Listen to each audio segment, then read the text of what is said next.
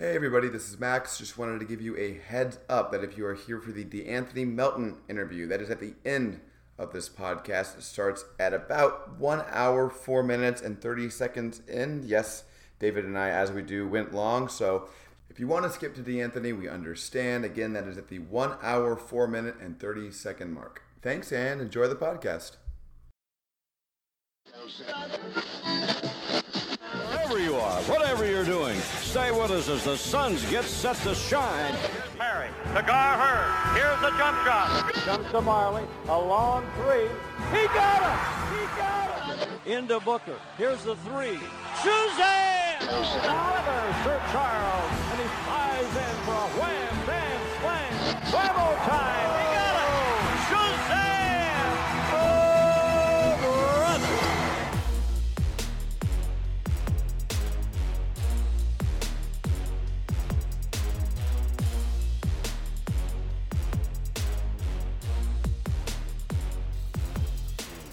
Welcome to Seven Seconds or Less, a podcast about the NBA and the Phoenix Suns. My name is Max McCully, and I'm joined, as always, by my co-host. His name is David Nash. David, how you doing, man? I'm good, Max. We uh, weren't sure if we were to jump on a pod this week, but the Suns just keep on making moves and giving us something to talk about. And of course, you also had an opportunity come up that was too good to ignore. Yeah, it's hard to ignore the opportunity to interview an actual NBA player, David. We all just want to be NBA players. We actually talked. I talked to one. It was cool. you did. And he was did. awesome. DeAnthony was great. I highly recommend giving it a listen. But David, you had a chance to, to listen to a draft of it. What did you think? I did. It was a great little pod for my commute home, uh, unedited version I got. So uh, I'm looking forward to everyone having a chance to to listen to it a little bit later in this show as well and let us know their thoughts. But I really enjoyed it. Uh, I could tell you were very excited to do the interview, which I'm sure the listeners will hear as well. And I, I remember chuckling a few times on my train ride home. So I think the, the people are really going to enjoy this one, Max. Yeah, everyone knows that I love Anthony Melton, and I think that probably did come through. Uh, but before we get to that, we're going to talk about uh, kind of our off-season thoughts, sort of wrap up the off-season by going through each of the deals the Suns made. Uh, some of the more recent ones we haven't discussed at all, so we'll you know kind of go into depth on those. Yep. Uh, for the deals we've already done to death, we've come up with some other fun things to talk about because no one wants to hear us evaluate the things we've talked about a hundred times. And already. we don't we don't want to talk about them again either. No, we really don't. We're gonna rate them, I guess, David. You've warned me about. We're gonna rate everything, but we're not gonna we're not gonna reassess every single thing. So uh, before we get to that, David, how about a recap of what's happened recently? Yeah, as you said, we're going to cover off the whole off season because it feels like everything is close to done, at least with this Suns roster. But starting in reverse this time because there was technically five official deals this week since the last time we did a podcast, Max. But we're going to push Kelly to the next section here. So we'll start first with our little recap here and go a little bit in depth as we go through. So the first one, Max, was Tariq Owens signed a one year vet minimum deal and what they call an Exhibit 10 with the Phoenix Suns, which for anyone listening, uh, the Exhibit 10 essentially is a summer contract. Uh, gives the Suns an option to make it a two way deal. It also gives them a chance to have his rights for the Naz Suns as well, Max. And if he plays really well in training camp and something opens up, he could still be uh, on the main roster at that vet minimum deal, Max. Yeah, it's it's really interesting. So we were, I mean, it's sort of an inside joke between me and you. I don't think anybody else in the world cared. Was like, what was this Owens deal that was reported? yes. And I thought maybe it'd be a two way. It, it turns out it may be a little uh, less than that. The really random CBA deal that you were referring to, that like what point zero zero zero one percent of the population knows about. uh, it's interesting. I, I think it's a, the right kind of guy you want. You want athletic power forward. Yep. The issue being they also signed somebody we're about to get to uh, on that who does the same kind of thing. So Yep. a bit redundant, but hey, it's the thing they really need. Take as many shots as you can to find it. I, I understand it. It's, it's a it's a fine deal, I think, right? Yeah, probably the only other issue is he's 24 years old. He's another one of those five year college players. So, you know, when you're taking a flyer on a guy like this, and if he is going to eventually be the next two way option, you know, there's always that argument, which there's been around pretty much all the Suns rookies this summer, is like how much improvement do they actually have in them? We've talked a little bit about Owens before, but he's a, you know, shot blocking, um, may be able to become an eventual stretch big in the NBA. That's what he's probably going to be spending time uh, this summer trying to prove, and then probably in the G League, whether it's for the Suns or other teams, he'll be trying to prove that he can be a bit more of a stretch option in the NBA. But a, a little nerd cast uh, encore here get with this Exhibit 10 deal, Max. They can give him up to a $50,000 bonus with this Exhibit 10 that doesn't count against the cap. And of course, two way deals don't count against the cap as well. So anyone who's been listening to us on this pod, uh, or on Twitter knows that we're very much over the cap now and only using exceptions. But this deal for Owens doesn't count against the salary cap and, and can go a few different ways, as I mentioned before. But probably the only other thing to mention there is that the Suns have 16 guys plus Harper, who we'll get to in a minute, on a two way deal. Um, so that's two more bodies, I think, plus one two way that they can eventually have because you can hold up to 20 roster spots in the summer before having to cull that before the start of the season, Max. Yeah, we'll see how that goes. I think you're probably the only person in uh, the world who cares about how they fill that up. But uh, I- I'm excited to hear you talk about it because, David, nothing makes me happier than your enthusiasm over fringe basketball players. Well, let's jump to the ratings, as you mentioned at the top here. This is a tricky one to start off with, but probably gives me a little bit more breathing room to give you uh, where I'm coming from with this. So, there's been a lot of comments this week and last week about you know how national media is rating the Suns at the moment, off-season grades and things like that. So, I thought we'd kind of take a bird's eye view of all these deals in isolation and, and kind of rate them one by one out of 10, which will eventually give us both a score out of 100 at the end of the podcast here, Max. So I want you to rate each one in the context of the move itself, because I think what the national media are doing, other than just being lazy, mm-hmm. is there, you know, my problem with grades, which I think I mentioned on our crossover pod last week, is that, you know, people try and grade, say, the Suns versus the Golden State Warriors, and you're just not playing in the same field. So, more in the context of this move and what other options they had with this move uh, entirely. So Owens is a pretty tricky one to start with, but what would you give the Owens rating out of ten? I mean, it's the kind of guy they needed to sign. I think um, it, it fit- really fits the mo of James Jones, bringing in guys who are older, more established, ready to play.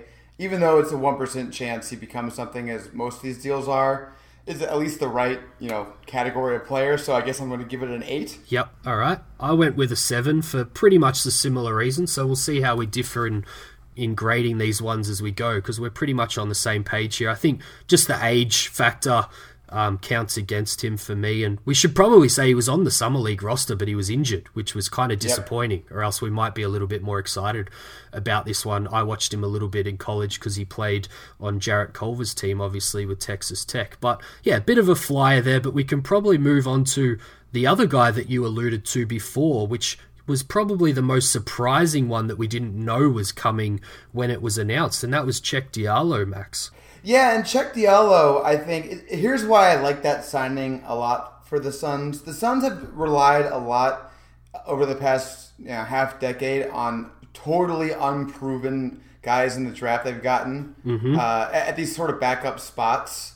And the problem when you do that is, you know, there's the the argument that you have the upside with them, but at the same time, the upside doesn't help you now at all. Yep. You bring in a guy with upside, and he just sucks entirely and can lose you a game or a quarter or whatever. Mm-hmm. Cheick Diallo's played in the league a, a few years now. We know he's not like a complete and total disaster when he's on the court. He has some upside. He's an athletic player. Uh, he, he actually had uh, sort of rosier prospects coming out of college than he's kind of shown the NBA. So there's still a little more upside there with him, I think. Yep. And he also, even though he's been a, a pretty bad offensive player so far, I think he like barely passes. I think he's passed like three or four times in his entire career, uh, and he still, somehow still turns the ball over at a, at a pretty bad rate. so that's not great. But defensively and athletically, he's good, and that's really what the Suns needed, especially in the second unit. So it makes a lot of sense. Although you know, Ali, uh, who's been on this podcast before, Alessandro Cozzi has said that he thinks Diallo will start. Wow. Um, well, I don't know if that's true, but uh, we'll see. Uh, that's it's an interesting prediction. I it wouldn't totally shock me if you know they decided they needed that next to Ayton eventually, which is probably where Ali's coming from. But uh, I think it's good. I, I think it makes a lot of sense. You know, it's not the you know it's uh, it's not a get you to the playoffs kind of move. Yeah. But it is like a stabilization on the back end of the rotation kind of move. Yeah, I love the move because you know we were uh, harping on about the athleticism kind of point with uh, some of these bigs in Saric and, and Frank, who we'll get to in a minute as well. So it definitely fills that hole. He's six foot nine with a seven foot four wingspan, two year deal with that team option, which I love the flexibility of and why I uh, rated this one quite highly, which we'll get to in a minute. But, you know, I just think that it's an interesting one with he and Frank, who I said, you know, we'll talk about in a minute, because they you probably slot them both in at power forward, as you mentioned there with Ali.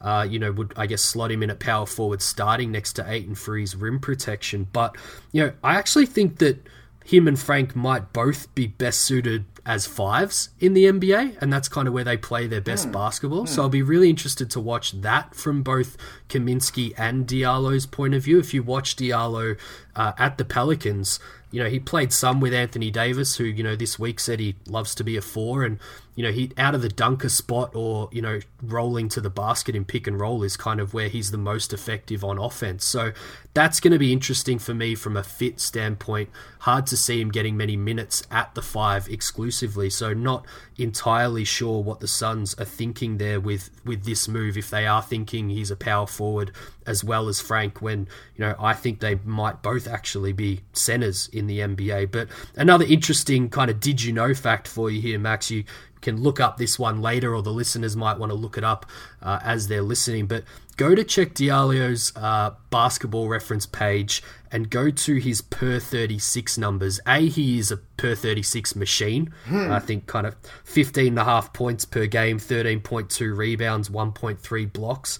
Hmm. But a huge growth in field goal percentage over the three years. But other than that, look at the three years he's been in the NBA and his per 36 numbers and how identical they are on all three years, depending on what varying minutes he played in each of those seasons. It's pretty uh, ridiculous how close all the stats are. James Jones really wants consistency, David. That's what he wants. He wants people to bring it the same exact thing every single night, even if it's mediocre. But I'll, I'll point out though, not not only field goal percentage, which I think is an outdated stat, mm-hmm. so do a lot of people, although less for bigs. Uh, true shooting too. I mean, rookie year uh, 0.51 went up to 0.62. He had a 0.644 true shooting last year, which although his offensive like advanced metrics are still terrible because of how you know much he turns the ball over and does not pass. Yeah, uh, it's still nice to see. Uh, he's efficient around the rim. I think that's uh, kind of what the Suns need, that, that athletic finisher guy. So overall, I think it makes a lot of sense, and I'm ready for uh, my rating of the move if you're ready for me to give it. I'll throw a question at you first, and then you can go straight into All your right. rating after that to justify, I guess, your rating here. Uh, Rondae Hollis Jefferson or Cheick Diallo on the same deal? Cheick Diallo. I, I know people love Rondae Hollis Jefferson, I think in large part because a lot of you are U of A fans, but uh, that dude is really, really, really, really bad on offense, man. Really bad. Yeah. All right, your rating then. Uh, I mean, if we're, if we're really just looking into this in terms of like what their options were, and, and you know what the you know, realistic p- possible plan could have been. Yep. I'm giving it like a ten. I think. Like I, I think it makes a lot of sense for them, David. Alrighty, I've got it at a nine because I love that team option, and as you pointed out, it's pretty much the best option here at you know July 20, 20 days into free agency. There's not a lot left if you look at the current free agents out there, so they filled a real need. Um, and it's a kind of upside play here having that team option in the second year. So I went with a 9. I do have a 10 a little later, my only 10, but you've gone early with a 10 out of 10, Max. I'm an easy grader, I guess. I guess it's just easy to get A's out of me. All right, before we go to Frank, there was one other one in the middle there. Jared Harper, two way deal, as we mentioned before. What are your first thoughts on that one, Max? I think James Jones loves his competitiveness. Yep. Probably fell in love with him during the tournament, I would guess. And I, I get it. I watched him with that the upset to get to the Final Four, and I loved it too. Mm-hmm. So James and I probably watched the same thing. Uh, I think there's now a glut of guards in this roster, which we'll probably get to. Yes. Uh, which this this cause. So I, I don't think it makes a ton of sense for the roster. Um, and I, I wouldn't have, have done this. I don't think it makes a lot of sense. But you know, James James loves his competitiveness. Yeah, and James even said that I think in one of the the courtside uh, games at Summer League. They asked him about Harper, and that was pretty much what he said. Max is he loves his competitiveness and um, you know the fact that he's won at every level or been good at every mm. level that he's played despite his 5'11 stature. So I went back and looked at his Summer League stats though. I think maybe I thought he was a little bit better than he ended up being, Max. I think, you know, 10.5 points per game, only shot 37.5% from the field, 31% from three, uh, and had two and a half assists to one turnover per game as well. So I don't know what it was. You know, he didn't play a little bit um, towards the end there. It was really those first couple of games where he popped, but his stats kind of weren't as good as I remembered him being at Summer League.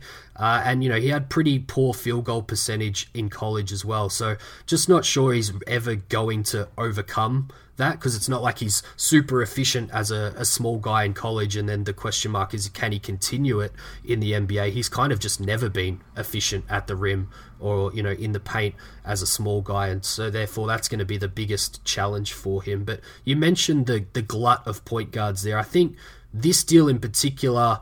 Uh, we can talk about the glut of point guards a bit later for the roster, but I think the criticism around the Harper two way has been a little over the top because you know it is just a two way at the end of the day, and I don't think we have to go too over the top in adding him to the uh, list of point guards on the current roster. Max. No, I totally agree, but here's the thing: I just gave Cheick Diallo about ten. And Tariq Owens, I think, what, like an eight? yep. So, in, in this context of this, like, interesting ranking system we've decided to, to come up with, I'm gonna give this like a two. I think. Whoa. She said, I don't think it makes any sense really, because I here's the thing. I think it would be kind of dumb of the Suns to keep uh, Harper on the team and get rid of Okobo. Yeah. I, I, think they're kind of similar, except for Okobo just has a lot more upside to be a lot better than him in a lot of different ways. Yep. Um, so I, I think if, if that's sort of what might happen out of this, and by the way, I think that might be what happens here. I think Okobo might be might be on the way out. I think you might be right. If we're in this grading system where I'm only in this in this world where I'm not comparing to the rest of the NBA, I'm only comparing every transaction compared to what they could have done. Mm-hmm. I don't think this makes any sense. Uh, I'm giving it a two instead of a one just because I agree with James Jones. I liked how he played in that one game.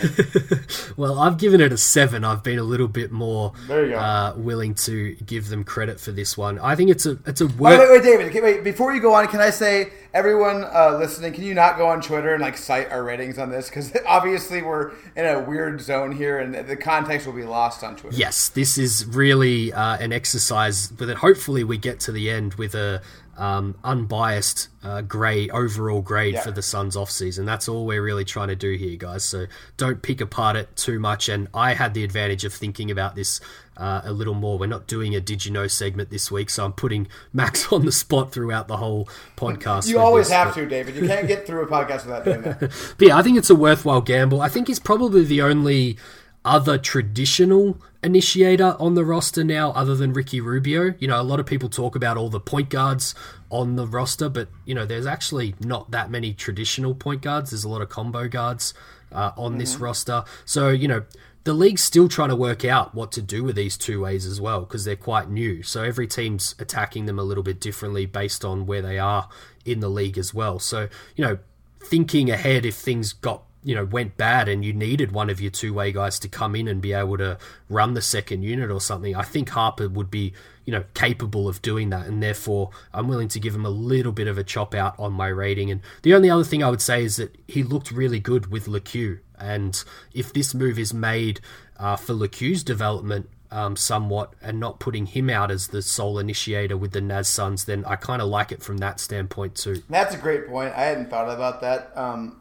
Okobo upside wise makes more sense yeah. than Jared Harper. But if the plan is to have Jared Harper play with uh, Jalen Lecque uh, in Northern Arizona Suns, like you said, that makes a lot of sense to me. That that that and also that would you might have actually landed exactly where James Jones is thinking. Like maybe the Jared Harper sighting is much less about Jared Harper and much more about Jalen Lecque. That's obviously taking like the most silver lining approach of all time on this. yes. But hey, I like doing that, David. That's awesome. That's a good. That's a good shout. All right. Speaking of taking silver lining, should we go to Frank Kaminsky, Max? Yes, let's get into silver lining theater. oh, also, uh, before we start, this is a trigger warning for U of A fans. Uh, if you, you, go and skip like five minutes ahead in the podcast, we won't blame you. But go ahead, David. go ahead, go ahead. But yeah, two year with the room exception, 4.7 first year, 5 million, almost flat for the second year. And the team option, we knew about this deal for quite a while. I think even July 1, maybe it got announced by Woj or someone, but official and the team option official this week, which is why we're talking about it now, Max. Yeah, I don't think it was July 1, but it was soon after. It was like July 3 or something like that. Okay, yeah. But uh, you, first of all, give you credit. You you had a uh, prediction on this being a team option ahead of everybody else. Um, and I, and I, I think that's it really helps the deal a lot. I think Kaminsky was not a two years, ten million dollar guaranteed player. He just wasn't. Yep. Uh, and I think everyone rightly criticized the deal with that in mind. I think that everyone maybe jumped the gun because you know we don't know what these contracts are when they're first reported. A lot of times, because a lot of times it's the agent who gets to uh, decide what the deal is reported as, and the agent is uh, incentivized to help his client seem better. Which, hey, more power to you. That's what agents should be doing. I'm a lawyer. I understand how that works. Um, but this really does make the deal a lot better because we can escape it if he's awful. If this is a total disaster, the lack of athleticism uh, is a real killer. The shooting doesn't keep up from the end of last year. Yep. fine, no problem. We say goodbye. Uh, but if he does ex- uh, either meet the deal or exceed it, like say he's just awesome. He shoots forty plus percent from three. Uh, he, he just makes a lot of sense. Maybe he's a backup five even. Hey, guess what? We have him on a, on a value deal next season. So I, I think it helps a lot. I mean, still, I, I think it was not the right guy to go after with the room exception. There were other guys I would have preferred to get, even knowing that we have a team option on this. So I'm not going to give it a great grade. I'll let you go first, David, uh, on the grading. But uh, the team option has definitely uh, improved my grade. I'll put it that way. Yeah, I'd probably double down on my Diallo point, and you kind of touched on it there. He may end up being a backup five on this team, and I guess having the option to find out. Um, and then if you can't afford Baynes next year and Kaminsky works out more as a backup five, then you've got the option to bring him back on a similar deal to what Baynes is on right now this year as the backup five. But that's going to be interesting to watch is where he does slot in. We'll get to some rotation stuff later. I think there are definitely some question marks about where he and some others can get playing time. Uh, Suns Twitter loves a nickname and obsessed with him. I'm obsessed with him, as you know, Max. So I'm going to start calling Kaminsky team option from now on as, as my nickname for him. Uh, hopefully, you know, people will get the humor in that. But uh, I think your other point before I get to my rating on what else they could have done is why my rating's a little bit lower for someone like Frank versus the other three that we've rated so far. I've got some names here for guys that went for less than room level money. Uh, two years to the Bulls. I would have, I wouldn't have minded. You can break the room exception up as well. You don't have to give it to it to everyone. Uh, Vonleh, I know for one year is one that you would have liked. Yep. David Nwaba went two years on the veteran minimum to Brooklyn. Uh, Jake Layman went three years to in a sign and trade to the Wolves, but that three year figure that he got uh, was you know pretty close to what we're paying Kaminsky over two years. So that was one that they could have got in on. Uh, Ed Davis got two years, and JaMychal Green uh, may have wanted to go back to the Clippers on a contender, but he got the full room mid level at two years as well, Max. So that's why I have Kaminsky rated as a six here. The team option helped the rating out a little bit, as you mentioned. You're so much nicer than I am, David. uh, first, I'm going to point out I agree with you on a lot of those, especially Vonleh, which I voiced. Yep. I have a hard time penalizing the Suns for JaMychal Green and Ed Davis because it's the same amount of money. I think maybe even totally guaranteed for teams that are just better and better situations than the Suns, probably. So I don't think the Suns probably had an option there.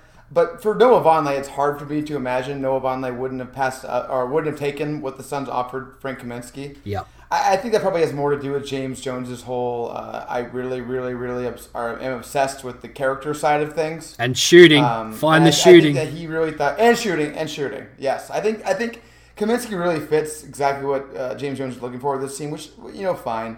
Uh, I, I I think I would have had this deal around like a two or a one before the team option came out. Mm-hmm. Uh, with that coming out, it makes it much less painful. I still don't think they that he really fits what the Suns needed. I mean, they have Aron Baynes already to play the backup five, which I think is Kaminsky's better role. Agreed. And then they have Cam Johnson uh, still to play, who's kind of similar in some ways to Kaminsky. I think he's better, but similar. So it doesn't make a ton of sense to me from that perspective. So I think I'm going to give it like a. I'll go for a four. How about that? All right, all right. We've got you down as a four. And probably before we move on, I, I think I touched on expiring money. Now that this is a team option, and you mentioned that before, we can get off it next year, which essentially makes it an expiring max. So Tyler at 19, Baynes at 5, Frank at almost five, Saric at three and a half, and Cheick Diallo with that team option almost being expiring is 1.6 as well. So that's $34.3 million in expirings the team is going into this season with Max. That's not a bad situation to be in. So they are they are over the cap because of Oubre though. So do you have it in front of you how much cap space they could reasonably be expected to have if they decline all uh, free agent cap holds next season? I don't have it on me, but I have looked at it a fair bit, so I should hopefully be able to go off the top of my head here. So I would say that they can still get to around $30 million in max cap space if they wanted to completely clear the books.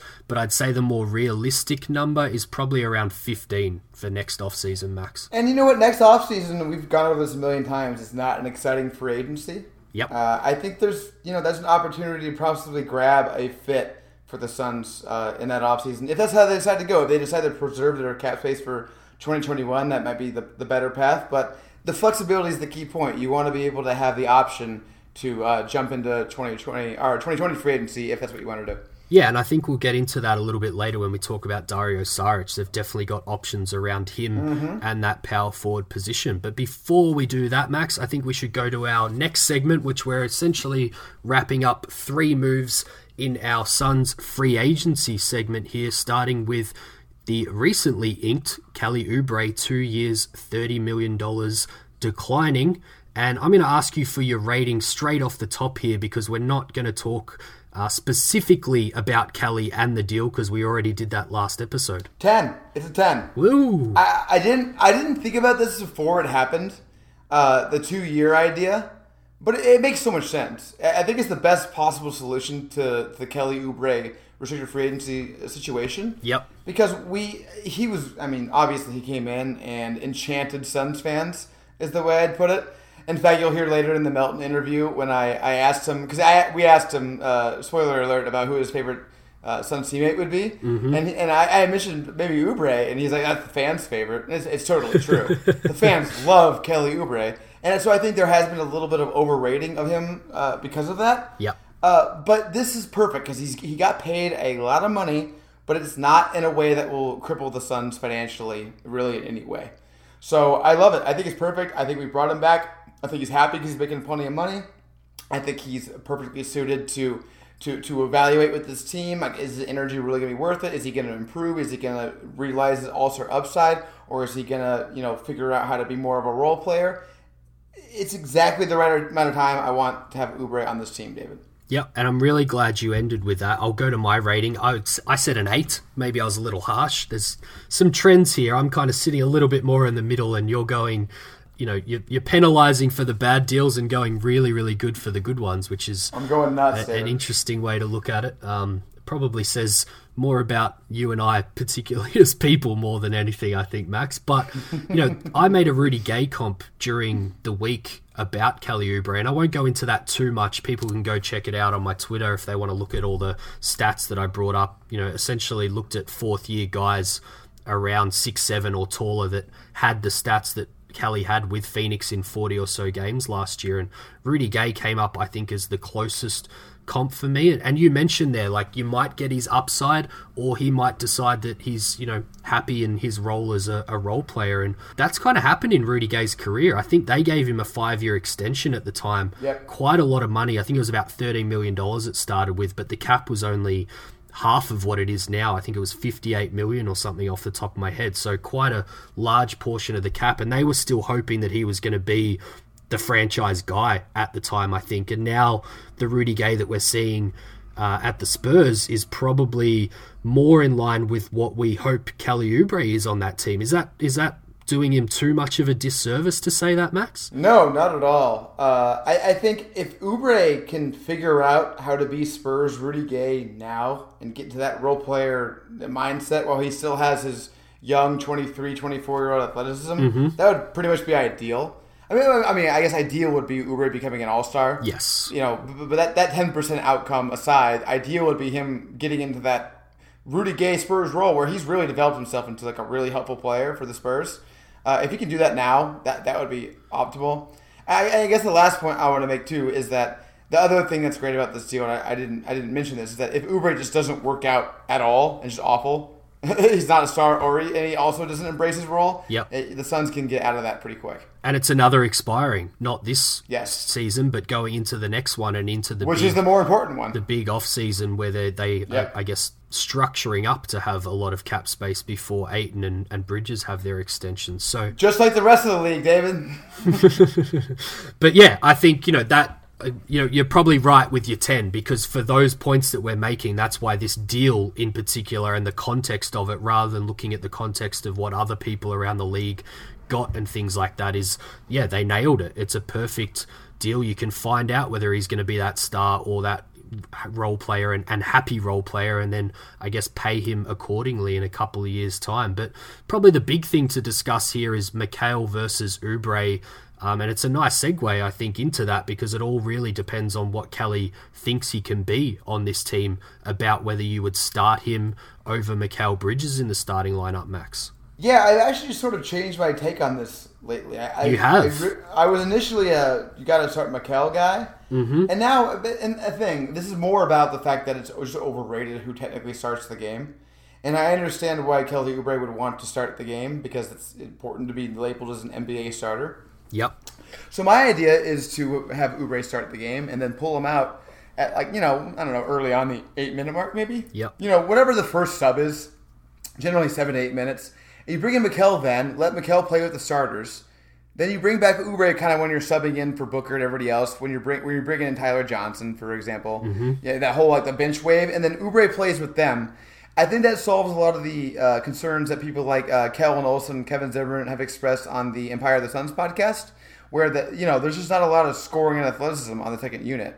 And really, Oubre is going to be your second best scorer probably next season. I mean, we'll see. Hopefully, it's Ayton, but in terms of like an affirmative, I'm going to take over score, it's probably going to be Oubre. Yeah. If I had to make a guess, so to have that in the bench unit is probably more important than having it in the starting unit. So I think it's kind of like a have your cake and eat it too sort of approach.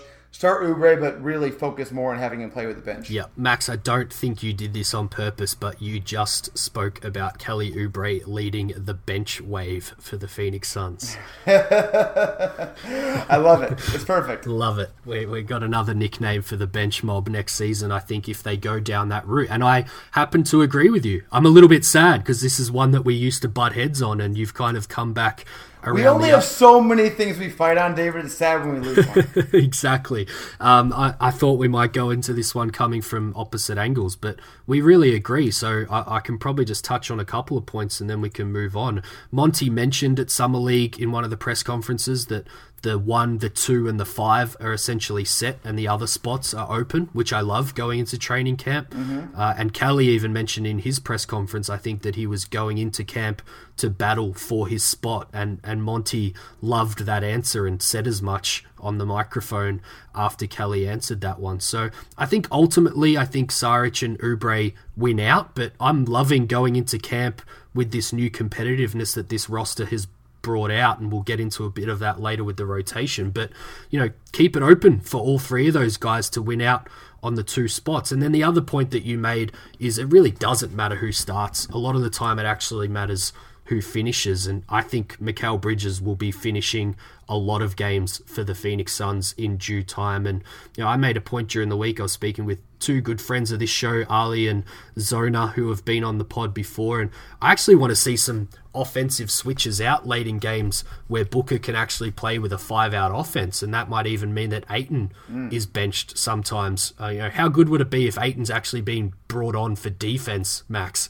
If you were taking timeouts to switch offense and defense, but you know, we spoke before about Frank being maybe more of a backup five, and you know, Booker has the highest foul rate in the entire NBA in ISO situations. So if there's times where they need a bucket to win a game, five out is probably not a bad idea, and that might mean that we see Saric, Oubre, and Bridges all on the floor sometimes, and just surrounding Booker with all those shooters that James Jones has compiled. Max, I don't think we can rule out literally anything because I think that this front office's and this coach's perspective is going to be listen, we had this past half decade where we had to, we, we forced our coaches to play these bad players. yes, And we forced these rotations. Uh, Not anymore. This rotation is going to be. Uh, I think it's going to be safe to say an entire meritocracy. Mm-hmm. Like, like if Ayton's awful, he'll probably still play. That might be like the only thing that be the exception to it. I guess Booker too, but Booker's not going to be totally awful. Yeah, Ayton probably won't either, but it's possible. But other than that, it's going to be a meritocracy. Whoever the best player is going to play. If Kaminsky's the best player on the team, guess what? He's going to play 40 minutes a game. Sorry, U of A fans. Like that's how this is going to go. And I, for one, am, am very excited for it. They're going to operate like a real NBA team for once. I love it, and I think that's a great segue into our next section, which happens to be the Ricky Rubio signing. But again, mm. we have done that one to death, so we're going to jump into something that I think you want to discuss here, Max. But before we do, I need a rating for Ricky Rubio, please, at three years, $51 million.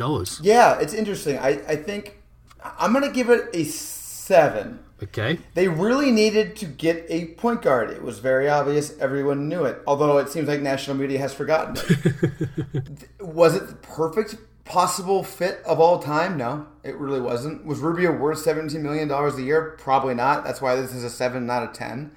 But they're the Phoenix Suns. They're not the Golden State Warriors. They don't pick and choose who they want to bring on. Mm-hmm. And they found themselves somebody who is like the quintessential NBA point guard, as we've mentioned a few times. He's only 28. He's not like over the hill totally. I've, I've talked about his miles before. That is a real concern. But he is a guy in his prime who is a great point guard. And if the Phoenix Suns had to overpay a little bit to get that, to make sure that their team is stabilized, I think that's okay. And if NBA writers want to give Fs to this because, you know, because they, the Suns, I guess, had Brandon Knight and Eric Bledsoe at one point five years ago, then sure, give us an F for it. But all, all I'm looking at is next season, and Rubio is going to help tremendously. Not in the least bit because he puts Tyler Johnson as our as our sixth man and third guard, which is just a, a, a huge upgrade in itself. So overall, what Rubio did to the guard rotation for me is at least a seven, and I'm giving it a seven because of the uh, possible overpay and the you know less than ideal fit. And I've given it an 8, and I don't need to say anything else other than that, Max, because you nailed all of my thoughts on the Rubio signing. So we can jump into the 538 discussion that I think you wanted to have, Max. Yeah, I just wanted to point out that the stats are backing up what what you and I have been saying, and not what the angry national media hate the Suns. Not angry, I would say more mocking. Yeah. national media has said about the Suns, and then also maybe more the negative Suns commenters. The Suns obviously improved. It's it's just blatantly it's right there. You, you see people say the Suns. I can't find out what their plan was. Are they even better? These are actual quotes from national writers. uh, guys, their plan was to get better right away so that Ayton and Booker's careers weren't wasted. And the even the advanced stats of all things, which have been the bane of Suns fans' existence over the past few years, are showing the same thing. Not only, uh, as you cited, 538 had us with 35 wins, which is far above, I think, what even most like positive Suns fans are saying. Agreed. Uh, no friend of Suns fans, Andy Bailey, uh, ranked on Forbes the teams in terms of the uh, wins above replacement WAR difference Mm-hmm. between last season and this season. The Suns were sixth in the entire NBA between last season and this season in terms of how much their WAR changed. So, and that's above like the Jazz were like way low, and they had a, a, a great offseason according to everybody else, which I agree with, by the way. But making my point here, the Suns had a good offseason in terms of making their team better. Did they lose some value on some trades? Yes. Did they maybe not make all the best draft picks? I think so. We'll see. But in terms of just making sure this team is going to be better next year and making sure Ayton and Booker aren't surrounded by just a pile of trash, this offseason was a very, very, very, very, very large success. Yep, I agree, and we'll get to that with our final ratings at the end here, I think. But you know, I'm a little gun shy. A few people have asked me on, um, you know, Twitter and things of a, a, a win prediction. The last two years, I've I've mocked the Vegas over under on the Suns and been horribly wrong. uh, and I think our last season predictions for wins were, were pretty bad and, and maybe a little bit misguided, Max, because I thought you know we thought they were going to do a few more things before we uh, gave those win predictions. So I don't know if they can get to 35, but here's what I do know, Max: the returning guys are all upgrades because of either their youth or their new role. So Booker, Ayton, Kelly, and Mikal should all improve because they're young enough to do so. and Tyler is a downgraded role, so he's an improvement in that role as well. The new guys, Rubio's far better than anything that we had at point guard in 18 19. Saric is obviously going to be better than Dragan Bender, and I think Baynes is going to be better than Holmes in that role, although I'm sure that's maybe the one that a lot of people might disagree with. And then after that eight man rotation, Frank's probably better than anyone else who played at a big man position last year on the team. Uh, virtually anyone on the court is going to be better than Josh Jackson, who we're about to get to in a minute, Max. And, you know, the collection of Diallo and rookies who are likely to not play very much anyway are probably better than the other bit part players on last year's team as well. So I'm not convinced that there's one single position, 1 through 15 on this roster, that isn't in a better spot this year than last year. So, you know, I don't think it was a 19 win team overall anyway, because I think a few things happened to the point where it was probably more of a 25 ish win team roster last year. So that's a 10 win leap based on 538, which isn't totally crazy, although they probably could have just signed Terry Rozier and got those 10 extra wins, Max. Oh, God. Jesus Christ. I can't believe that Charlotte Hornet. Ugh. But hold on. I, I do want to focus on a couple of things you just said, though, because I think it, I think it's really interesting.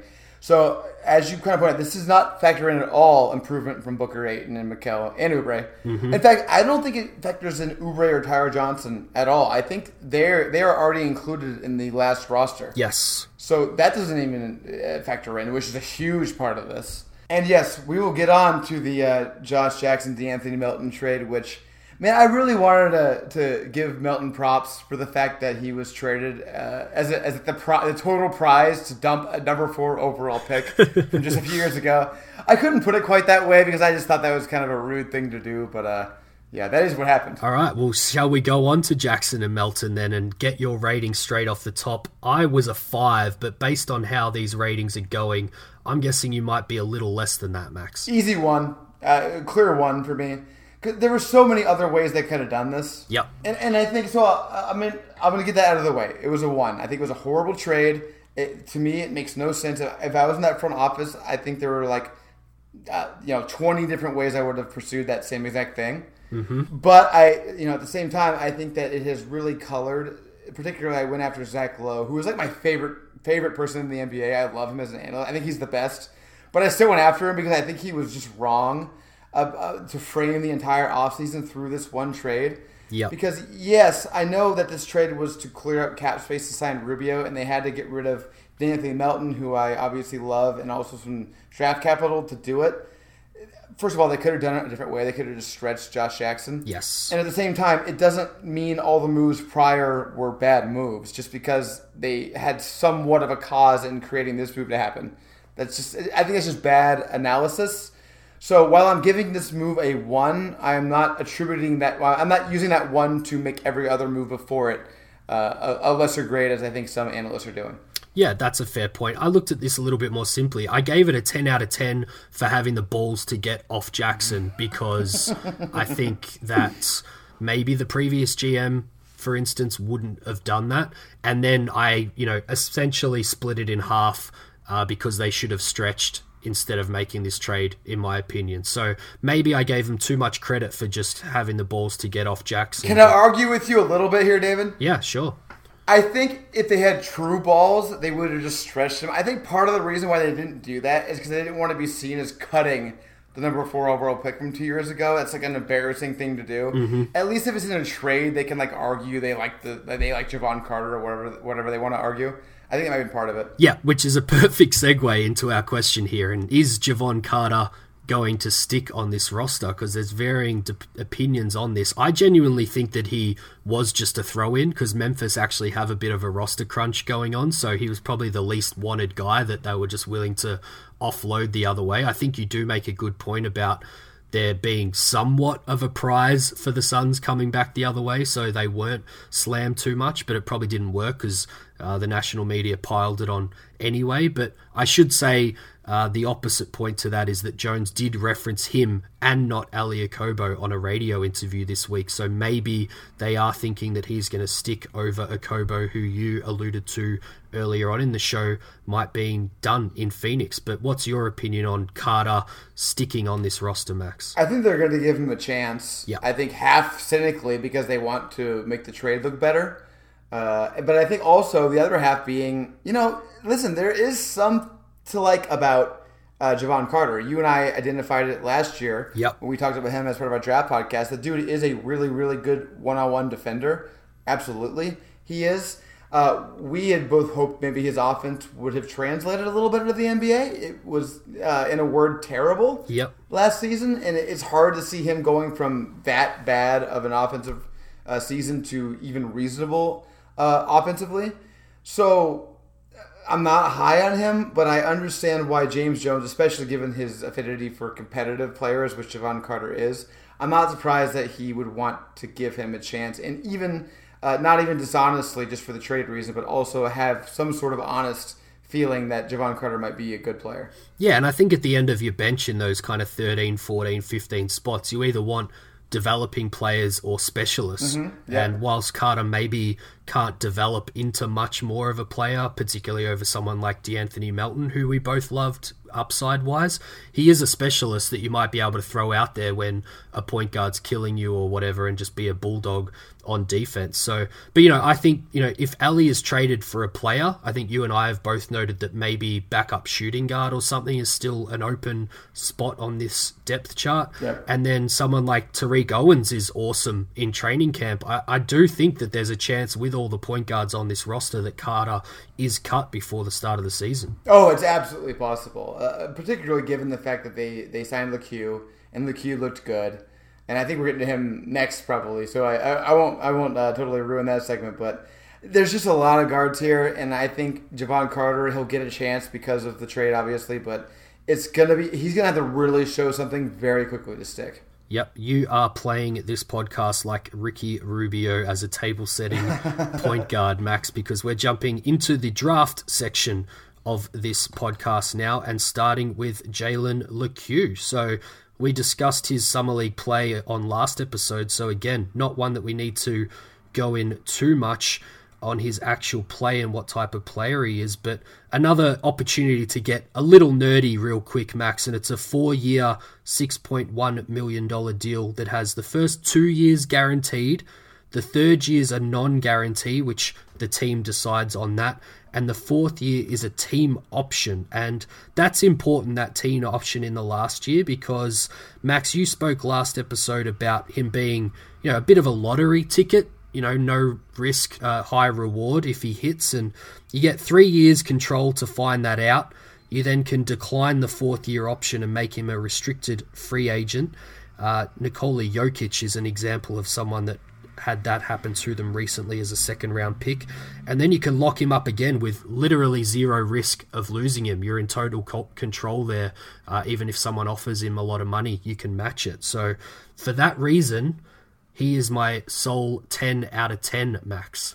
I am not in a position to disagree with you because I totally agree. In fact, if I could, I'd probably give him a 15. I, would- would like to lower the previous ratings to make him the obvious 10 because if you're drafting an or sorry, signing an undrafted free agent after the draft, like what are your expectations? They're usually going to be pretty low. Mm-hmm. Off, especially on a 19 year old point guard with athleticism. Like usually you expect that guy to suck Yes. at basketball right away, and Jalen Lecque doesn't suck at basketball. Most of our second round picks have sucked at basketball recently, Oh my Max. god! Remember when uh, Ryan McDonough drafted Davon Reed 32 overall? Oh, Remember man. that? Man. Alec, So we're- Alec we're- Peters. Alec, Jalen Lecque is a better pick than all of them, and he wasn't even a pick. Correct. I, I think it's such an.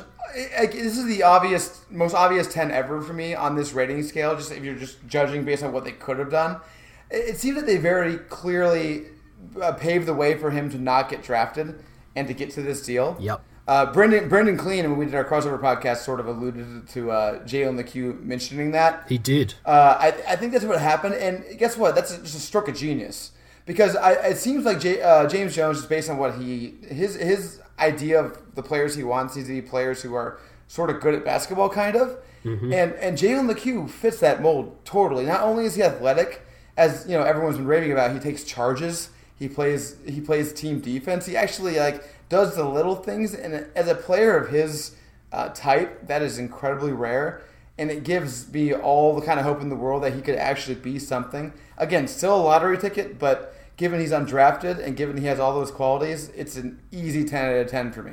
Yep, and we should just touch on again, like you did at the top, don't come at us with these ratings. We're Mm-hmm. not giving it a 10 out of 10 because we think he's a surefire all star Nope. in the future in the NBA. It's the fact that the context of this deal and how they got him, it's a 10 out of 10 deal for what other options that they had.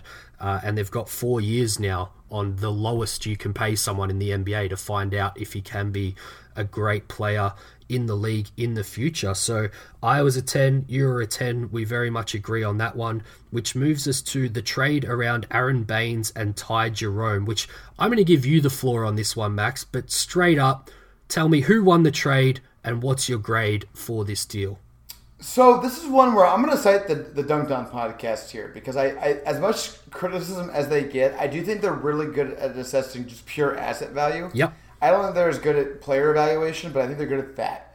And they thought the Suns won this trade pretty easily, and and so do I. And the key reason why is that it's the time value of money. It's a basic economic concept that uh, applies to the NBA too. Draft picks now are worth more than draft picks later. That's just how uh, the value of assets works in the world. And the Suns basically got. uh, You can argue over where the Bucks pick will be next year, but it'll probably be worse, but maybe about the same as the, the pick that the Celtics gave the Suns this year, number 24 overall. Mm-hmm. So the fact that you're getting number 24 this year rather than probably worse than that next year, and you're also getting a player who is viewed by almost everybody as being on a good deal. Aron Baynes is a backup center. I, you know, some people would rather have kept Holmes, but that's sort of beside the point because they made the same amount of money Yep. a good player on a good deal and you got a better draft asset, it's kind of like the most clear win you could possibly have on a trade. So I'm confused by the reaction that I've seen where that could possibly be a, a loss. I think it's only viewed as a loss because of sort of the rest of the Suns offseason, which I want to touch on a little more uh, with the next thing we're going to talk about. Yep. But uh, I'd give it, I'm going to give it a 10. I'm going to give it a 10, David. Another 10 for me. Love it. I absolutely love it. I gave it an eight just because I'm not as high on Ty Jerome as you are, and even with the this deal and the next one, I would have taken different people with the draft slot that they got. But I agree with all of your points. So again, you have managed to be able to let me just give my rating and essentially move on. But before we do jump to that last tenth transaction or, or combo of transactions, Max. I thought we'd have a little roster exercise in this section because we've talked about Baynes and Jerome quite a bit in previous pods. So uh, I'm going to let you analyze and answer some questions here with a roster that I and a rotation, I should say, that I've kind of come up with for the Suns for next season. You, are you game? Always dangerous, but I'm in. All right, so the first slot for me is center, and you know Baynes ties into this. Ayton played 30 minutes last year. What would you like? I, I say 34 for Ayton. Yeah, I mean it depends on his conditioning. I think that was the problem with him last year. But if he can, if he can go 34, I'm in. I'd even play him more than that if he's if he's able to. Yep, go. and I love that James Jones mentioned the conditioning this week because it was a sign that he actually agreed with a point that I made mm-hmm. all last year. So that leaves 14 minutes at backup center, which I'm just giving most nights to Aron Baynes playing that role, 14 minutes at backup center. So we can move on to the second slot. We've spoken about this quite a bit. Kelly played 30 minutes with Phoenix. Do you think that's about right again? Yes, I do. I think especially because in my view of the Suns, he's going to be a large part of the bench unit and probably closes and starts. He's at least 30 minutes for Kelly. Yep, which leaves 18 minutes again at backup small forward, which I'm going to give all of those 18 to Mikal Bridges and try and find him some more elsewhere. Yep. Which moves us to power forward. As a starter with Philly, Saric played 30 minutes a night. Are you cool with that? Real quick, I want to point out that I think Kelly Oubre could get some of his minutes at power forward just to be you know totally completist here. Yep. Uh, sorry, what did Sarge have? 30. Yeah, that's probably about right. Maybe even a little less than that. We'll, we'll see. It depends on how well he plays, but About 30 is probably a good average. And again, that leaves 18 minutes at backup power forward, which we talked about before. I think this is probably the most open and probably going to be down to matchups and form every night. But for now, I'm just going to say, you know, 18 minutes a night to Frank isn't totally out of the question if he's playing Form well. form is key, David. And the other thing I want to mention is injury. Yes. Whenever you're doing a, a hypothetical rotation, you have to keep into account that there will be injuries. Of course. So the fourth slot here is shooting guard. I want to keep Booker to around 34 a night max. Do you agree? Depends. Totally depends. If he comes into next season in kick ass shape, he's twenty. He's he'll be twenty three in October next season, right, David? Yes. There's no reason why if he's not in incredible like eight pack abs, like kick ass basketball player shape, he could play forty minutes a game. I'd be fine with it. If he's doughy, then no. It, it so it's tough. But as an average, I'll say thirty six. All right, so you're going 36, I'm going 34. That leaves between 12 and 14 minutes a night at backup shooting guard. I think Mikal needs to play at least 30 minutes a night, so that's the 12 more minutes here. Yep. And James Jones, I believe, has alluded to this through a few people in the media that we might see some bridges at backup shooting guard. So that gets him up to around 30 uh, and leaves maybe two minutes up our sleeves. And Johnson can play 18 minutes a night at backup point guard. Uh, with a couple more at backup shooting guard as a combo to get him around 20 minutes, which leaves Rubio, who's averaged 30 minutes a night for his whole career, basically, which I think is about right for him too. So that's kind of the rotation I'm looking at here, Max, which is a nine man rotation every night. But the point here is that it misses a lot of guys. You know, no Ty Jerome, no Cam Johnson, no Cheick Diallo, uh, or Frank, depending on matchups and things like that. And of course, no Carter, Okobo, or Lecque right now, which is fine too. So, especially for those recent draft picks and what we talked about before, being into this idea, there's competition for spots, and Yep. you know we're not going to see everyone every given night, which I think is a great thing, not a bad thing. I think it's the best thing. It's a meritocracy finally. Like if, you, if you're not going to bring it every night, if you're going to be the guy who doesn't listen to what the coach is saying and doesn't execute the game plan, guess what? You're not going to play. Unless your name's Devin Booker or DeAndre, and then you're playing regardless. Yep. But we are kind of tied to those guys anyway, so it doesn't matter what they do. That please, please be nice, Devin and DeAndre. but yeah, every, everybody else, listen, you got to show it in training camp, and you got to show it every single day during the season. And I don't care how talented you are at really anything. I don't want to get into like a huge philosophical point here. Yep. But talent only goes so far. You you have to apply yourself. You have to actually try. And the fact the Suns are finally embracing that uh, and not living in Ryan McDonough's asset value matrix, uh, I think it's a good thing. so much more margin for error with this roster, I think, which I love from James Jones. And he's probably not getting enough credit for with people just taking pot shots at his bad value deals. But you alluded to moving on to the last deal here and having some thoughts on that. So let's do that, Max. Saric and Cam Johnson were part of a trade. And I'm also going to throw the TJ cap clearing trade into this for good measure, just because it leaves us with a round number 10 transactions for the offseason. And they were kind of, you know, announced pretty close to each other on draft day, maybe a couple of hours apart. So if you can think about bringing Saric and Cam Johnson in and trading out the number six pick, as well as the TJ move uh, with 32 to clear his space. How would you throw all that together and give it a rating, Max? Again, I must emphasize, please do not call us out on Twitter for these rankings because we're literally assigning the same value to this as we assigned to the Tariq Owens deal. so let, let's not freak out over what David and I did here, but man, I, because I think they made a mistake with the Cam Johnson thing, but I also think that they did a great job with the TJ trade and the Cyrus trade in general. You've really put me you put me in a pickle here, David. I guess I just have to set with a five because uh, how else? I don't know four because Brandon Clarke was the fucking summer league MVP. So let's go four. Yeah, I had the same philosophy as you, but ended as a seven. I gave TJ a nine, getting Saric an eight, and then I gave the whole you know move of not getting Culver, not picking Clark, and instead taking Cam as a five. So for me, that averaged out at a seven. But philosophically, we were pretty much on the same page there. But as I said, you alluded to it before. What's what's your thoughts around this one? Not necessarily the players, because we've covered them all quite a bit in the past. But what's your your overarching thought here, Max? I have a pet theory that I've I've run by you and our friend Chris Koffel that had the Suns just taken Brandon Clarke 11, aside from the fact that I wanted it even, I think it would have been seen as like a trendy, cool pick uh, by NBA media and NBA Twitter and basically everybody, rather than Cam Johnson, which is, was seen as like a, a super reach and a crazy dumb pick. And oh my God, what are the Suns doing? Yep. And I think not only did it color everyone's analysis of that pick, which obviously it should have. I mean, you should analyze that pick based on what you think uh, it was good or not. Yep. But I think it ended up coloring everyone's analysis of the entire offseason. I think had you had them pick Brandon Clarke there and he was a Summer League MVP, you'd have people like, you know, national NBA writers saying, oh, wow, they got Rubio as a good starting point guard finally. They took a great pick with Brandon Clarke. Oh, they got Ty Jerome. A lot of people love Ty Jerome. Aron Baynes, championship experience. Like the whole framing of the entire offseason would be different if they had just made one different pick at number 11. Yep. I really think that. And I think that's obviously like bad analysis. I mean, if you put it that way, it is. And listen, I'm just, this is hypothetical. No one knows if what I'm saying is true or not right now. But I think you agree with me. This does kind of feel like what would have happened.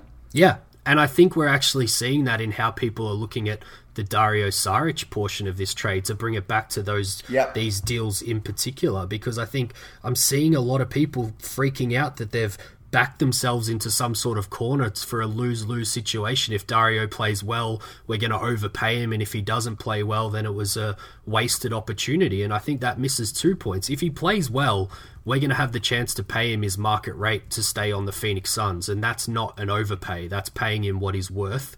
Uh, the only risk would be if you extended him before the season started, which Kellan Olson, our good buddy, uh, brought up the idea of doing on, in an article this week, which was, I thought, a really interesting look just, you know, at that being something that can happen this offseason if the Suns chose to do so. I think McD definitely would have looked at that, but James Jones is a bit more of a show me, you kind of deserve it kind of guy. And then the other thing is, I think if it doesn't go all that well, they still found themselves with a starting power forward before free agency even started and one less thing to worry about. So, from that perspective, I think it was a great deal as well. So, yeah, I, I agree with your point overall. I think one pick, one player different would have changed the whole outlook. And that probably rounds out this whole uh, exercise here, No, which you, you make the best point ever there, David, in terms of how people were framing the Dario Saric thing. Yep. I just want to quote the, the Yahoo article, which gave the Suns an F for the offseason after saying they're stumbling through it. Here's the quote that they said In the draft, Jones, referring to James Jones, traded out of the sixth spot for the rights to pay Saric and free agency next summer. Hey, hey, guy, that's not everything. He does he does play for the Suns this year too. You- realize that, right? That's that's not everything. You don't, we just don't get the rights to pay him. It's just this is the kind of framing thing that makes me uh, really annoyed. It's just you put two seconds of thought into this guy. I, I can tell you did that, and it's probably your job.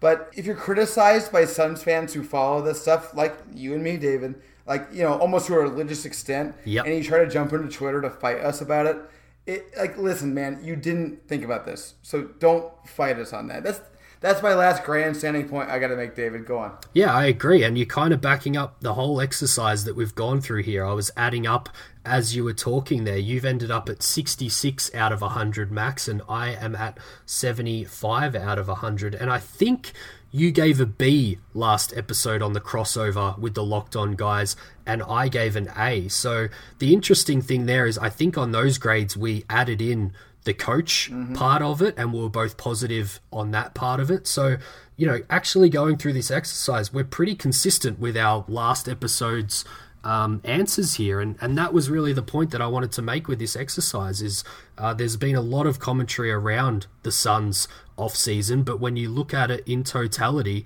they made some bad moves, they made some really good ones, and overall, I think they had a pretty solid off season, particularly from where they were positioned before July 1 or even, you know, June 1. I totally agree. I would I would challenge a single Suns fan to say that they're less excited to watch the Suns on game one of this season than they were like at any time last season. Yep. Like this team is obviously going to be better. It's it's going to be more watchable. And, and listen, did they make giant upside reaching moves? No, not really. Although it's arguable they didn't really have any available to them. But they accomplished the, the big goal here, and they didn't mortgage the future. They didn't trade Mikal. they didn't trade a future first. They they lost some value maybe on De'Anthony Melton, who I do really like, and you're about to hear from, uh, and some second round pick value. And T.J. Warren, to people who like him, yeah, we gave him away, but like. There's nothing the Suns did this offseason that's like in five years is going to really, really matter. I don't think in terms of negative stuff. So the fact that they put themselves in a position to have a competitive team, a team that can help Devin Booker and DeAndre Ayton develop, which is really all that matters, and they're able to do that without mortgaging the future. That's that that seems like a pretty good uh, use of the offseason to me, David. What do you think? I think you're bang on again, and I'm going to count that as you reaching your 10th assist here and getting the double double for the podcast. Double double. Mentioning Melton right there at the end because we can probably wrap this one up and throw to that segment, Max. Let's do it. Yeah, thank you, David, for joining. Unfortunately, you couldn't make the next part, but uh, without further ado, here is Grizzlies guard D'Anthony Melton. He is the first human being to both appear on this podcast and play professional basketball. He started 31 games last year at point guard for the Phoenix Suns, and he is now entering his second NBA season as a guard for the Memphis Grizzlies. His name is D'Anthony Melton. D'Anthony, thanks for joining me, man. Yeah, of course. Thank you for having me. I especially appreciate you taking the time to. I understand you're currently on the way to Memphis. Is that right? Like you're moving right now? yeah, I'm getting everything situated with that. Uh, I got a move coming up soon, probably the next week or two. I feel like when trades happen, fans focus immediately on like what the players are going to look like on their new teams and all that stuff. If I were a player, I feel like the first thing I'd think is like, damn it, I have to move in 100 degree weather. That sucks. I mean, yeah, it does. It's tough, but you know, you got help with it. Also, you got people that can. So it's not the worst thing in the world. And you have experience doing it already, so that helps. Yeah, of course. so, D'Anthony, I basically want to spend most of this podcast diving into like your entire professional career so far because I, you can tell me, but from the outside looking in, it kind of seems like it's been an absolute roller coaster. Yeah, I mean, I feel like that's that's the NBA. You know, you never know what's gonna happen. Uh, you just gotta be grateful to be, in, you know, what's inside the league, honestly, and that's what I'm that's what I'm trying to grasp right now. You know, get a hold of. Yeah, it's especially coming fast for you. Most people, I, I know NBA is a business. Everyone gets thrown around a little bit, but man, just to summarize for the listeners who may not know what's happened to you over the past year and a half. First of all, you were forced to prepare for the NBA draft without a sophomore season because, and this is me speaking, not D'Anthony, idiotic college rules. You then fell way too far in the NBA draft because, and again, this is not D'Anthony, this is me. NBA teams are stupid. You then had a great summer league performance for the Rockets. Then a month later, you got traded to Phoenix anyway, basically because Houston needed to get rid of a different player's salary. You then started the season not playing at all, and then you became the starting point guard. You then had an injury that knocked you out for weeks, and, and the Suns traded for another point guard in the interim. And then finally, a few weeks ago, you got traded again to the Memphis Grizzlies in another trade that was about clearing another player's salary. D'Anthony, did I miss anything there? no, that, that sounded like it was that was pretty spot on, honestly. So that's kind of what I want to focus on because, like you said, you're being humble. Like you know, everyone has a, a, crazy career in the NBA, but yours has been, I think, especially crazy. So let's just dive into it. I want to start kind of near the beginning of that crazy timeline. Again, you you were forced to you know prepare for the draft without a college season and impress NBA teams without actually playing organized basketball. How do you think that had an effect on on you in the draft process? Do you think it affected where you ultimately ended up, and and it's kind of was your, what was your mindset at the time? Um, I'm not sure if it affected uh, me falling in the draft or if I did fall in the draft, but I think around that time my mindset was just you know just keep getting better, and I just want to prove NBA teams that like I was working on my game from my, my freshman season to my sophomore year because mm-hmm. technically this this would have been my sophomore year, so I just wanted to show teams that I was improving my game and I was able to make that you know that jump, and my game has evolved from what everybody thought it was to something you know that was an NBA caliber point guard and that's what I wanted to show. And I felt like I did, I had a good job of showing that, but also not having enough game film, you know, um, that could be a reason why I did fall. But I'm just glad the Houston Rockets, you know, they gave me the opportunity, and then once I got my opportunity, I just, you know, every second I got, I just, you know, made the most of it. Yeah, you really did, and we'll get to that uh, in a second. But I want to ask you about something you said. So you said you were trying to show NBA teams you were working on your game. How did you do that? I mean, I know obviously at the combine and then you had workouts with teams, but was there anything you were doing before that to, to keep yourself on the radar for NBA teams? Like, were you? I, am sure you probably weren't sending workout videos of yourself to them, but how did you make sure you stayed on the radar? Um, well, I was working out with Drew Hanlen, and mm-hmm. I had a few workouts with like teams that came up fifth to watch them work out. Had uh, two different pro days with uh, basketball and also uh, Hanlen too. So I was just trying to put myself in front of teams as much as possible. They could see me and see the type of player I was. So ultimately, you ended up going 46 overall to the Houston Rockets. And uh, before I tell you th- about this community of people who I'm not sure you're aware of, who were shocked by this, who loved you, and and were surprised, we'll get to that in a second. I want to ask you first, why do you think you fell to 46 overall? If you had to, if you had to identify a reason, or even if NBA teams told you why. Um, honestly, I don't know if I have a real reason because everybody has different opinions on on on why I was picked at this number. So I just more so looked at it once my name was called. I was just happy for that because not all you know, not all the best players are taken uh, top thirty. So a lot of great players that came out the second round too. So I was just thinking about it like that after my name was called. Yeah, wasn't uh, Nikola Jokic around there somewhere? I think he's in the forties. Yeah, yeah. So yeah, no, yeah, I think so. D'Anthony, I want to ask you: Do you know what draft Twitter is? Draft Twitter? Yeah. Oh. Okay, so there's this thing called draft Twitter, which is basically just a bunch of nerds on the internet who like have gotten really into analyzing the draft and trying to predict who the best players are going to be from college and international into the NBA. And this group of people absolutely loved you. The most famous website uh, on, on draft Twitter called The Stepien had you 12th in the draft. One of their top draft nerds named Sean Darenthal, who actually works for an NBA team now, had you eighth.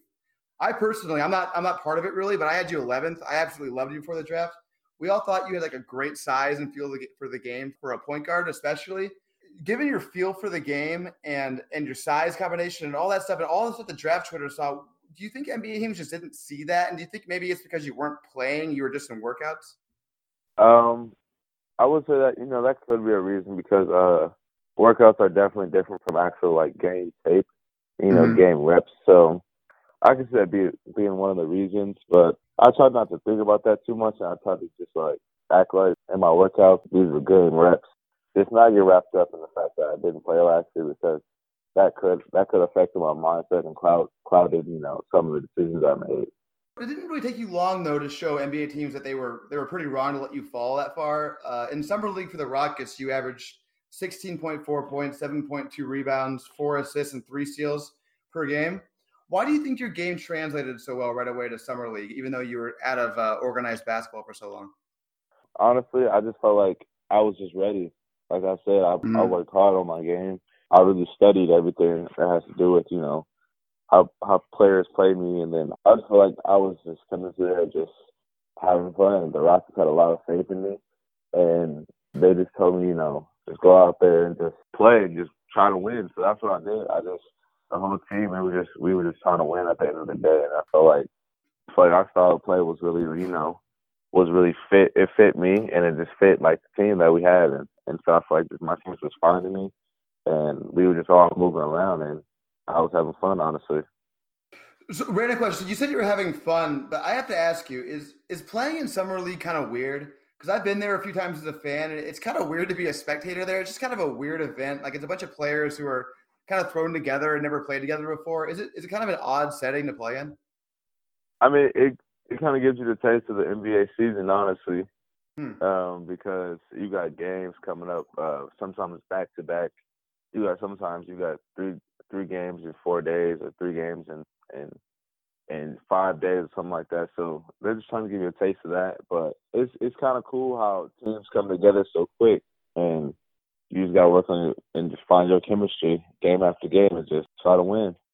So let's move on to the first time you were traded. Late last August, you were traded along with Ryan Anderson to Phoenix for Marquese Chriss and Brandon Knight.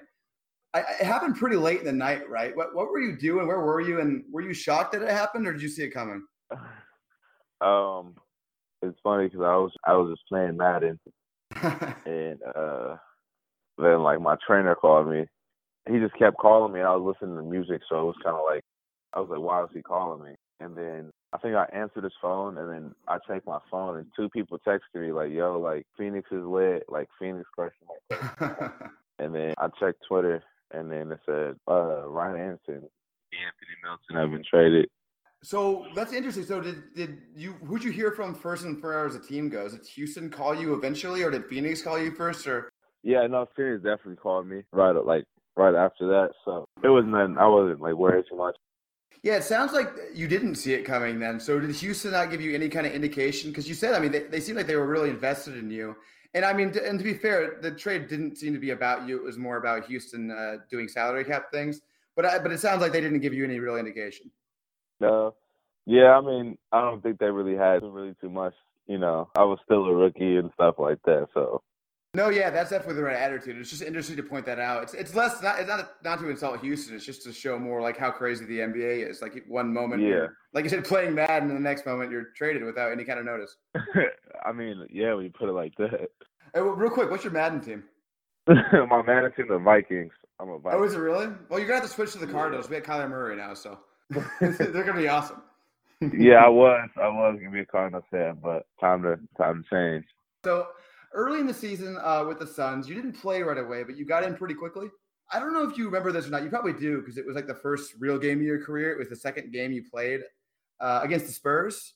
But you really made a lot of Suns fans excited because you had a really good defensive performance in particular. Uh, in 20 minutes against the Spurs, you had three steals, and you really played better defense than I got to be honest, most Suns fans have seen in like half a decade. Not not really a team known for defense. So, uh, do you remember that game, and how did you feel after that one? Man, of course I remember that game. Uh, I mean, I was just after the game, I was just like, I was kind of just not shocked, but I was kind of like, like, wow, I really just played played my my first NBA game, and it's it was still kind of like crazy to me. Like the next day, that like I was like actually like on the NBA floor and stuff like Yeah, that. Yeah, and you played well. Yeah, I was. That's what I was more so like confused and shocked about. So, what's the toughest thing about adjusting to the NBA in the first few weeks of play? You mentioned the uh, the summer league kind of prepares you for the grind a little bit, but I can't imagine it can prepare you for all the travel and all the games and all of that. Oh yeah, no, of course not. I mean, like I said, uh, all the stuff they do in summer league is just a stretched out season, honestly.